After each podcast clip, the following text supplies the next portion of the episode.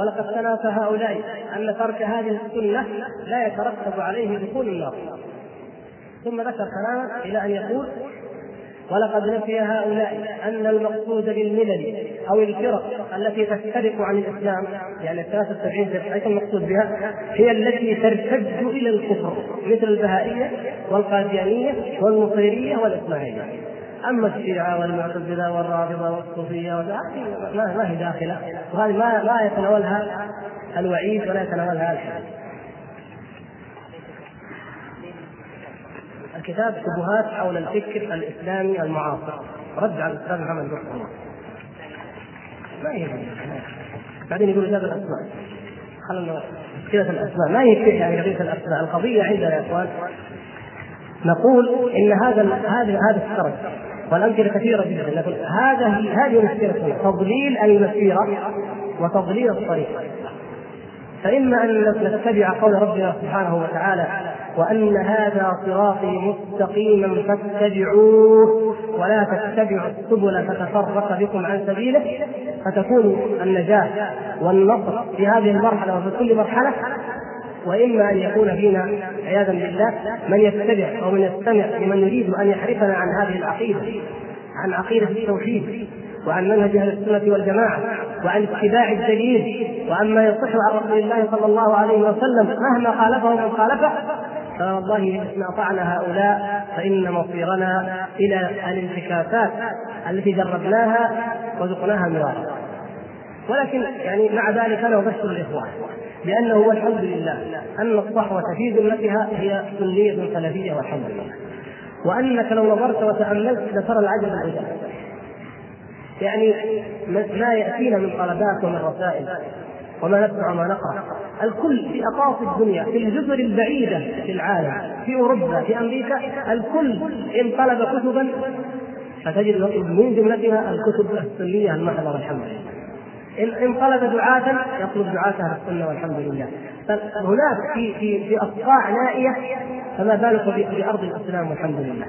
قبل سنوات كانت بعض الدول المجاورة ما, يمكن ينتشر فيها ابن تيمية رحمة الله عليه شيء.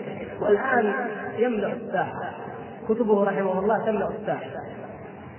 لأنه يمثل أو كتبه هي تعبير عن منهج أهل السنة والجماعة. فهذه نعمة من الله سبحانه وتعالى. هذا التوجه الجديد الذي نريد إن شاء الله أن نحفظه وأن ندعوه إلى زيادة وإلى التأكيد على منهج أهل السنة وعلى اتباع الدليل وعلى اتباع الحق. أما معاملة المخالف سواء كان من المسلمين أو من الغير فهذه مضبوطة ولله الحمد. مضبوطه لمنهج السنة نفسه. أهل السنة والجماعة هم أرحم الخلق بالخلق. أهل السنة والجماعة هم الذين تحتكم إليهم الفرق إذا اختلف بعضها مع بعض عندما يكفر النظام العلاف والعلاف يكفر النظام زعماء المعتزلة من يفصل بينهما؟ أهل السنة والجماعة عندما تخرج طوائف من الشيعة وتكفر الاثني عشريه والاثني عشريه من يحكم بينهم بالعدل؟ أهل السنة والجماعة. فنحن أرحم الخلق بالخلق ونحن الذين إن شاء الله يعني أهل السنة لا يتشهون في أحكامهم ولا في آرائهم وإنما يتبعون. ومن أمر الله تعالى بحبه يجب أن يحب ومن أمر الله تعالى أن يبغض يجب أن يبغض وهكذا. وكل شيء بقدره. والإيمان عندهم يزيد وينقص. ومحبة الناس ومعاملاتهم تتفاوت بتفاوت إيمانهم. وهكذا. نحن أمام شرع منضبط ونحن في الحقيقة وبالذات في هذه المرحلة ليس المجال مجال إثارة مشكلات ولا معارك على الساحة الإسلامية. لكن بقدر ما يتعرض المرجفون أو المخدوعون لتعمية مسيرة الصحوة الإسلامية يجب علينا أن نقول لهم كيف لا ولا نوافقهم ليست اشتراء افتعال معارك معهم. لا ولا نقر ذلك. وقد يكون موجودا. لكن لا نحن لا نقر ولا نرضى الذي نريده هو أن المرحلة تقتضي أن ندرأ عن هذه الصحوة الطيبة المباركة كل ما يعثر عليها طريقها. ولذلك دائما نركز على أن لا يستعجل الشباب. أن تكون أمورهم جميعا بالحكمة. أن يتحروا مناطات الأحكام. وأن يتحروا مقاصد الشريعة. وليس مجرد أن يجدوا نصا أو نصين فيندفعوا هكذا. يعني كل هذه مما يجب أن يكرر الحمد لله في الساحة من فضل الله من الدعاة من يتحدث دائما عن هذه الأمور لكن نريد الحديث الإيجابي. الحديث البناء الذي يوجه هؤلاء الشباب ولا يصدمهم ولا يعنف عليهم. خير هذه الأمة هم هذا الشباب ولله الحمد. والله ان الانسان لا يحقر نفسه عندما يرى أن هذه الصحوة المباركة تأخذ الدين كله وبقوة وبجد. فإن أخطأوا أو تعجلوا أو تسرعوا فلأننا لا نوجههم. اننا لا نوجههم نحن. يجب علينا أن نعلم أن مسؤوليتهم علينا. وأن كل ما يرتكب من أخطاء فنحن مسؤولون. ونحن يجب أن نشفق عليهم. واطفالنا في البيوت يخطئون. ولكن نحبهم ونشفق عليهم. ولا ينسينا ما نرى فيهم من أخطاء. ما يتكالف ويخطط عليه أعداء الله في كل مكان وفي كل زمان للاجهاز على هذه الدعوة. وحقيقة وهي واضحة كالشمس أنه لولا ما في هذه الصحوة المباركة الطيبة من تمسك ورجوع إلى منهج أهل السنة والجماعة وعقيدة السلف الصالح لما حوربت هذه المفارقه ولما كانت تعاني ما تعانيها ولكنه قدر الله. وسنة الله. وكذلك جعلنا لكل نبي عدوا من المجرمين. وكفى بربك هاديا ونصيرا. وصدق رسول الله صلى الله عليه وسلم. ولا تزال طائفة من أمتي على الحق منصورة ظاهرين. في رواية أخرى يقاتلون على أمر الله. لا يضرهم من خالفهم. حتى يأتي أمر الله. أسأل الله الكريم رب العرش العظيم أن يجعلني وإياكم جميعا منهم وأن يقر أعيننا بنصرة دينه وإعلاء كلمته وعودة هذه الأمة إلى كتاب ربها وسنة رسولها صلى الله عليه وسلم. إنه سميع مجيب ونصرة الدقائق. الباقية للأسف. تفضل. عندما الشيخ نادر موجود الله يكرمه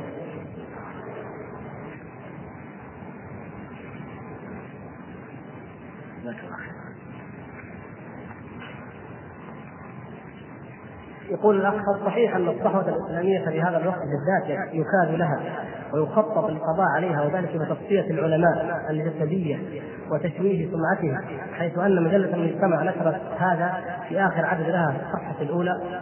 نعم لا ريب. هناك أسلوبان. الأسلوب الأول هو ما حصل في أيام الزعيم الخاسر من السجون والمعتقلات وأمثاله وما يزال في بعض الدول. والأسلوب الآخر هو ما يسموه يسمونه فن الدعاية السوداء وهو تلطيخ وتشويه سمعة الدعاة بافتعال التهم وبالزج بهم في كل قضية يرون أنها يمكن أن تكره الجماهير في دعوتهم وفيما يقولون. وتتفاوت فنون هذه الدعاية من اتهامات بالعمالة الإسرائيلية اتهامات بالعمالة لأمريكا أو الشرق إلى تهم. لا لا تقتصر على جانب واحد من جوانب التهم ولكن هذه سنة الله سبحانه وتعالى في ابتلاء الدعاة وليبتلي الأمة أيضا ليرى هل تسمع للمشركين وللمسلمين أم أنها تقف عند حدود ما أمر الله سبحانه وتعالى من التحري ومن التثبت. وليس ليس الدعاة معصومين ولكن منهجنا كما قلت حتى مع المفتي وحتى مع المخالف وحتى مع من يقال عنه أنه أخطأ المنهج ثابت منضبط شرعه الله سبحانه وتعالى في كل قضية يمكن ان فتسليه الدعاة وتحطيم سمعتهم هذا هو الذي يريده أعداء الله سبحانه وتعالى لأن الصحوة لا تقوم إلا على قادة. وإذا دمر القادر فلا شك أن من بعدهم سوف يسقط وما تعرض له الشيخ محمد بن عبد الوهاب رحمة الله عليه من التهم جزء من ذلك إيش معنى مذكرات مستر همفر؟ كيف مذكرات مستر همفر؟ لا سمعت هذا الكتاب؟ لا لا تسمع عنه ما في مصر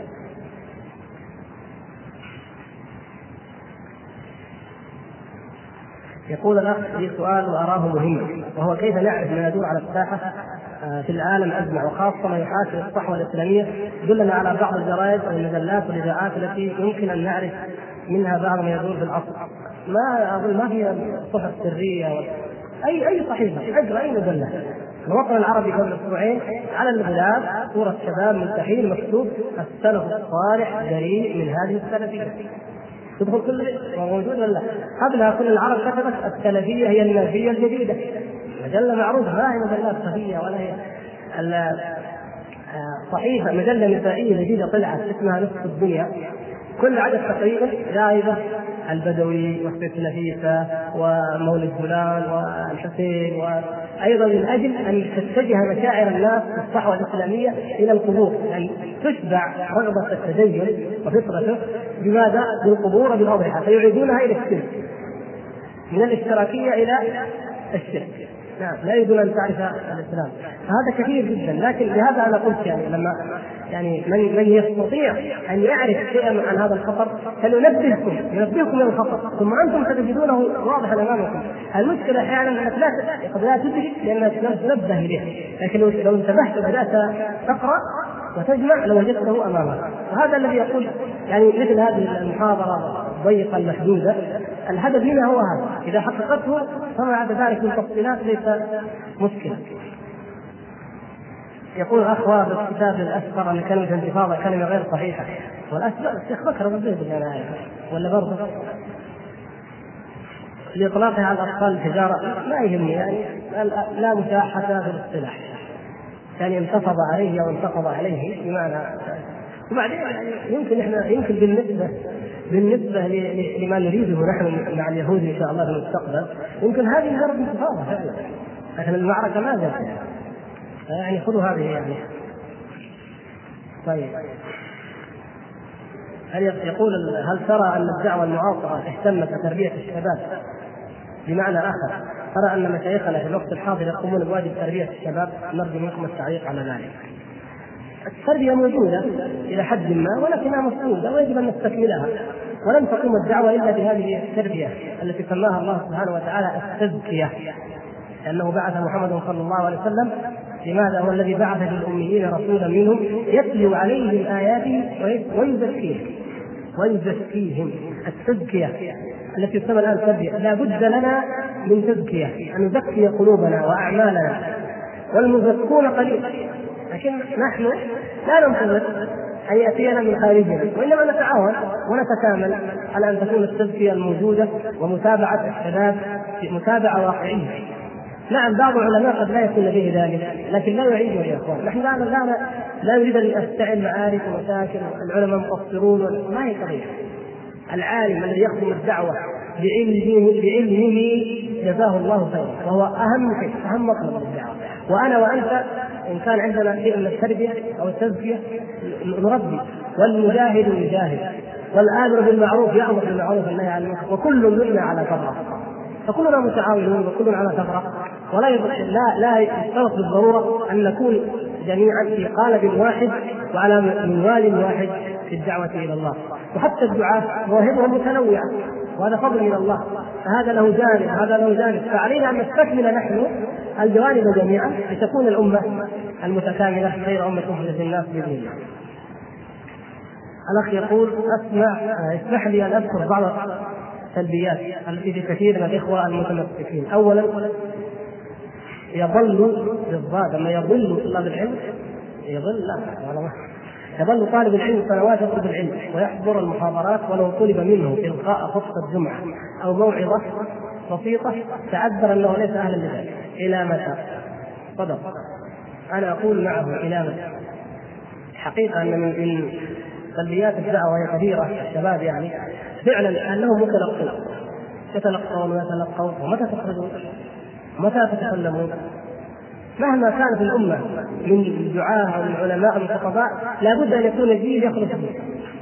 انظروا الآن الفراغ الكبير الذي نحسه بالأمة جميعا من ناحية العلماء. ونسأل الله سبحانه وتعالى أن يمد في أعمال علمائنا وأن يحفظهم.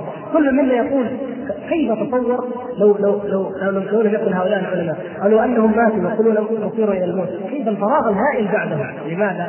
ما في جيل يخرج. نحن مقصرون ما وجدنا المحاضن لهذا الجيل هذه فعلا سلبيه واضحة وظاهرة. ثانيا الانشغال بالأمور الدنيوية والأسرية. انشغالا يضر حتى بطلب العلم على الرغم من آه، دنو الهمة في الطلب. آه هذا فعلا. هذا جانب. والوسط والاقتصاد هو الخير. بعض الناس ينقطع عن أسرته وعن والديه بحجة العلم وغيره وهذا خطأ. والبعض الآخر فعلا قد يشغل بأمور قد أنا أقول بالتعبير أدق. ليست أمور دنيوية. مجرد أنها دنيوية وأسرية. الشباب يشتغل بالهرج. اسمحوا لي يكون قريبا. الهرج الحكي هذا. ساعات على فنجان شاي مضيق أربع خمس ساعات نحكي نحكي نحكي نحكي ما في فائده وإذا تشجعنا قال يلا روح نزور فلان. روح ضيعنا وقت ودرسنا الآن كمان ساعتين ثلاث ونلف وندور حول كلام. بينما لو أننا في هذه الجلسة قرأنا حديثا واحدا. آية واحدة. جملة واحدة من كلام السلف أو صفحة من كتاب علمي لأفدنا فائدة كبيرة وملموسة ولا شك. ثالثا يقول الأخ الخجل من الأمر بالمعروف والنهي عن المنكر. خاصة لدى طلبة العلم أرجو نصرهم. حقيقة إن التقصير في الأمر بالمعروف والنهي عن المنكر أمر ظاهر وملموس أيضا ونذكر لهذا الأخ غيرته ونصره ونعترف جميعا بهذا الواحد منا يجمع من دقائق العلم ومسائله ويزور الشباب يتعرف يروح ويحضر محاضرات؟ وجارك الذي لا يصلي. وصاحب السر والغنى جنبك. وصاحب بيع الأفلام هناك أيضا أمامك. والسوق من حولك فيها التبرج. كلمة نصيحة موعظة. بهدوء بحكمة يا أخي يا فلان يا أختي في الله كذا كذا. قليل من يقول بها. حقيقة إذا ما ثمرت هذا. ما فائدته؟ فنحن مقصرون بجانب الأمر والنهي. وهو الذي فيه كانت الخيرية. كنتم خير أمة أخرجت للناس تأمرون بالمعروف وتنهون عن المنكر وتؤمنون بالله. فهو ثمرة العلم ثمرته الدعوة. ومن الدعوة الأمر بالمعروف والنهي عن المنكر. وأن لا تأخذنا في الله لومة لائم. وأن نصبر ونحتسب على من نلاقي في ذلك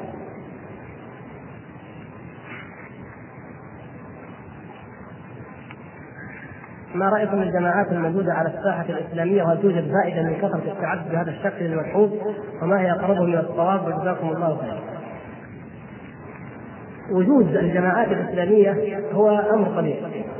أمة كانت سفينة واحدة بربان واحد فتحطمت فكان لابد لمن استطاع أن يبني زورقا أن يجمع فيه من استطاع ويغرق من يغرق لا, إشكال في أن ان تقوم جماعات إسلامية سواء جماعات دعوية أو جماعات جهاديه ليس هذا هو الإشكال. بل يجب على المسلمين أن يجتمعوا. فإن لم يمكن أن يجتمعوا جميعا فليجتمع من فهم وفقه منهم أهمية الاجتماع. لكن الإشكال هو على ماذا نجتمع؟ السؤال هو على ماذا نجتمع؟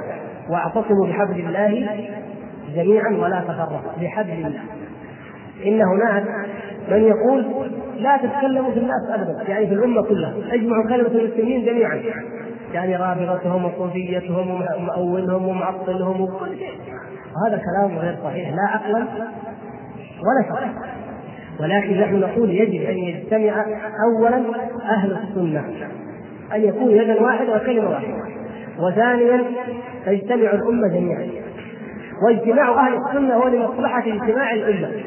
لأنهم أبعد الناس إن شاء الله عن التعصب ولا يجتمعون اجتماعا حزبيا بالمعنى المفهوم السائد في الساحة الغربية أو غيرها لكن نقول يجتمعون على الحق وعلى أن يكون أمرهم شورى لنصرة هذا الدين. والآن الواقع الإسلامي بحق وحقيقة فاق جميع الجماعات وجميع الدعوات. الآن الجماهير كما يسمونها التي تندفع لتطالب بحكم الله ودين الله وشرع الله في كل مكان مستحيل أن تحتويها جماعة ولا جماعات ولا ولا أكثر. فاقت كل توسط وفاقت كل تصور. ومع ذلك فما يزال الباب في تخلفه الضيق وقوالبه الجامدة. لا يجب أن يتقدم الدعاة قلبا واحدا اعتقادا وقولا وعملا وتخطيطا ويقود هذه الصحوة المباركة على منهج السلف الصالح وهو منهج واسع لله الحمد. كل منهج غير فهو ضيق محدود إذا خالفته فيه لخرجت أما منهج السلف الصالح فهو واسع جدا والحمد لله لأنه حقيقة الدين الميسرة. تستطيع في كل بيئة أن أن توجد التجمع أو الجماعة الإسلامية الصحيحة بواقع تلك البيئة. أحيانا تكون جماعة جهادية كالحال في أريتريا أو في أفغانستان جماعة جهادية. وعلى منهج السلف الصالح أحيانا تكون جماعة دعوية أحيانا تكون باشكال كثيرة أحيانا تكون علماء يلتف حولهم الشباب. وهذه جماعة وهي التي أمر الله بها وهكذا. في كل مكان يمكن أن تكون الصورة والشكل بما يوافق البيئه والمرحلة. المرحلة أيضا لكن الهدف واحد والغاية واحدة والواقع واحد.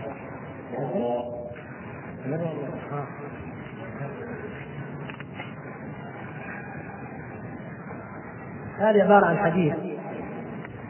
حديث بهذا الطول وبهذا الشكل موضوع. مع الأسف إنه نبهنا مرارا. وأنا أقول عن نفسي وغيري من الاخوان يمكن نبه أكثر مني.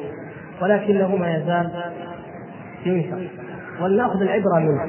حديث آه ذكرى للنساء عن الإمام علي بن أبي طالب قال دخلت أنا وفاطمه على رسول الله صلى الله عليه وسلم فوجدته يبكي بكاء شديدا فقلت فداك أبي وأمي يا رسول الله ما الذي ابكاك؟ فقال صلى الله عليه وسلم يا علي ليلة أرسل بي إلى السماء رأيت نساء من أمتي بعذاب شديد وأنكرت شأنهن لما رأيت من شدة عذابهم ثم ذكر حديثا طويلا يعني بهذا الطول بعض ألفاظه صحيحة لكن بهذا الطول ليس بحديث ولا يصح إيش العبرة اللي نأخذها نحن في واقعنا الآن كلامنا هذا؟ أن الأمة في حاجة إلى العلم الشرعي الصحيح. وأنها لا يجوز أن تدعى حتى إن دعيت إلى الله إلا بما شرع الله. حتى لو جمعنا الناس إلى المسجد ليصلوا بناء على حديث موضوع مكذوب أو ضعيف كما ينشر أحيانا في معلقات تعلق بالمساجد أو نحو ذلك لا يصح ذلك. مخطئون. لأن الإنسان يرتبط ترتبط هدايته بما اهتدى به. فإذا ارتبطت هدايته بحديث الموضوع ظل يجله ويعظمه ويعتقد صحته. فيكون رجوعه إلى الحق ممزوجا بذلك الباطل وهو اعتقاد أن رسول الله صلى الله عليه وسلم قال فعله لم يقل. فيكون ذلك من الكذب على رسول الله صلى الله عليه وسلم ومن القول على الله تعالى بغير علم. فالدعوة والحمد لله في غنى عن هذه. الموعظة بالقرآن. موعظ القرآن تكفينا يكفينا والله. والله لو قراناه قراءة المتدبر المتأني المعتبر المستعد لكفانا وأغنانا. يضاف إليه ما صح عن رسول الله صلى الله عليه وسلم ومواعظه موجودة في كتاب الرقاق من الصحاح وفي كتب الوعظ الصحيحة كما في صحيح الترغيب والترهيب. مثلا الحمد لله موجودة. ميسره فلما نلجا إلى الأباطيل أو الضعاف أو الأمثال أو الحكايات أو الروايات لا يجوز ذلك وهذا من الخلل في منهج الدعوة ومما يجب على الصحوة وشبابها أن يحذروه إن شاء الله. طيب أحسن الله اليكم. وآخر دعوانا أن الحمد لله رب العالمين وصلى الله وسلم وبارك على عبده ورسوله محمد وعلى آله وصحبه. انتهت مادة هذا الشريط